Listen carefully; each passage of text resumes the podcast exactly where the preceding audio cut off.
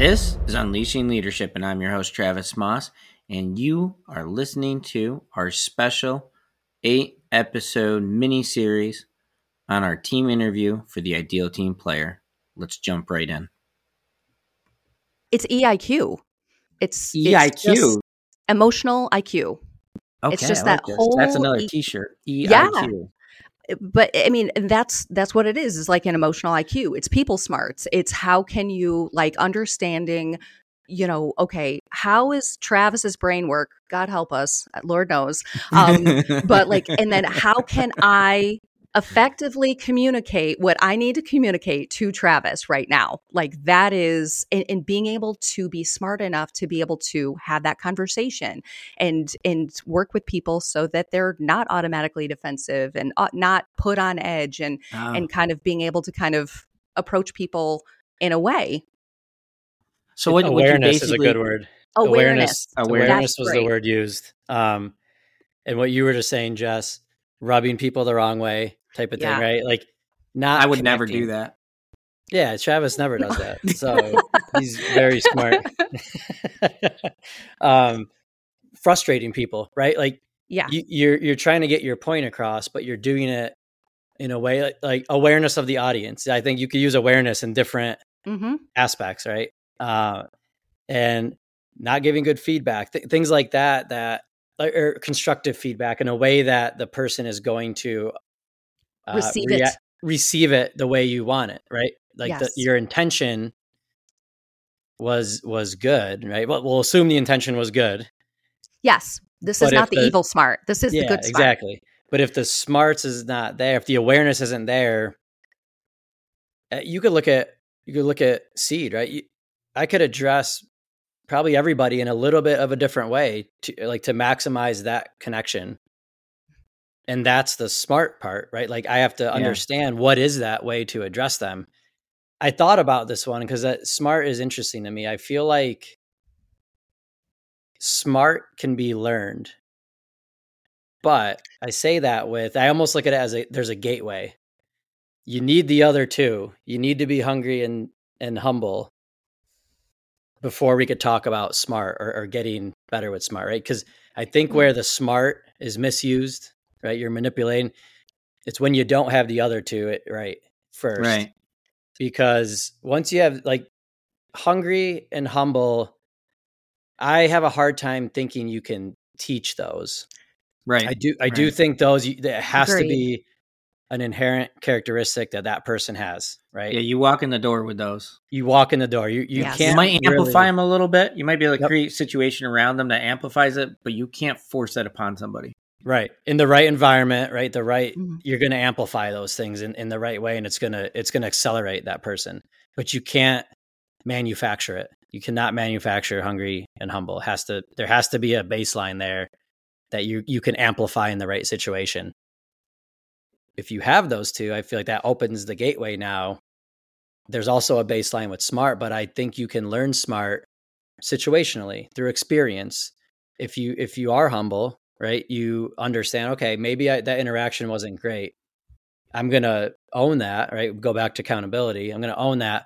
I'm going to talk to that person or I'm going to reflect of how I handled that and how I think that could have went better. And that's where you can learn smart and get better at it because you have the right intention behind it and you already passed the first two tests, right? So you're Right. you're able to improve that in a way that's going to be beneficial to anyone you interact with. Yeah, I think in a lot of ways maybe smart because, for instance, you you said awareness and deli- you know is is about how you're deliberately communicating with people. Um, and I'd like to circle back to that in a minute, but smart is one of those way things that you probably never stop learning and you never stop improving on. Um, for instance, you might deliberately deliver something in a way to provoke a reaction. You're being very smart because you're doing that on purpose, even if the other person doesn't want to hear it or hear it that way. Um, or if you accidentally do it, you know, through impulse or something like that, then that's very different. That's, you know, you can have an a- happy accident. You know, I call them happy accidents when when you don't know you're doing something, but it turns out well. R- right? And so there, you know, the question is, is when you're when you're doing a good job with being smart, Is it because it was accidental, or is it because we were being very deliberate with what we were trying to do, and we were very aware of what we were trying to do, um, good or bad? If I'm trying to provoke, you know, um, if I'm trying to instigate on purpose, or if I'm I'm trying to, you know, properly communicate or relieve some pressure someplace. But I think with the with the communication, and this in in our next series we get into surrounded by idiots, and I think that that's that's that probably that book probably lives in the smart section here because it's it's how people communicate, and you you two have both been through that book enough now. But one of the things I was talking about communication in that book is when you communicate, there are three things that you're doing.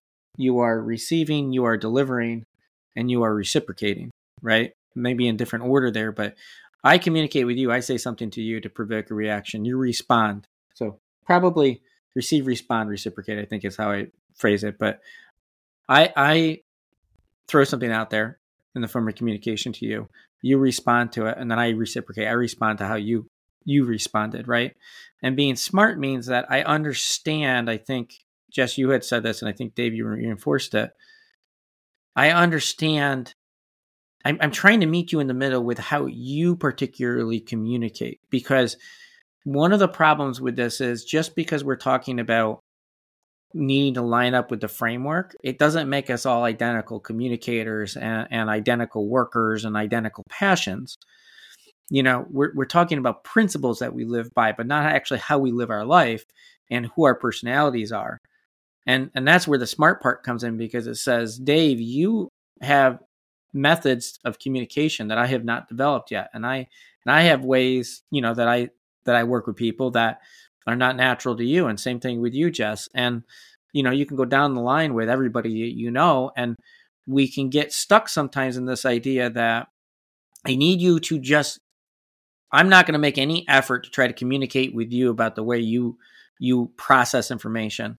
And you're not going to make any effort to try to communicate with me with the way I process information and I think that that's the epitome of smart is is when you you you figure out I need to meet you in the middle someplace, and if I can get you, if I can help you become smart about this too, you're more willing to meet me in the middle. We can maybe connect the dots faster because we're we've we've bought into this idea that um, well, number one, I think you have to want to be smart. So I think it's still you walk in the door with it like you walked into the door being humble and hungry. You mm-hmm. have a mm-hmm. desire to do things the right way and to treat people correctly. Doesn't mean that you're perfect at it or you don't screw up. But because that desire, you reflect on it and you learn and you say, okay, I'm going to try to round whatever rough edge I have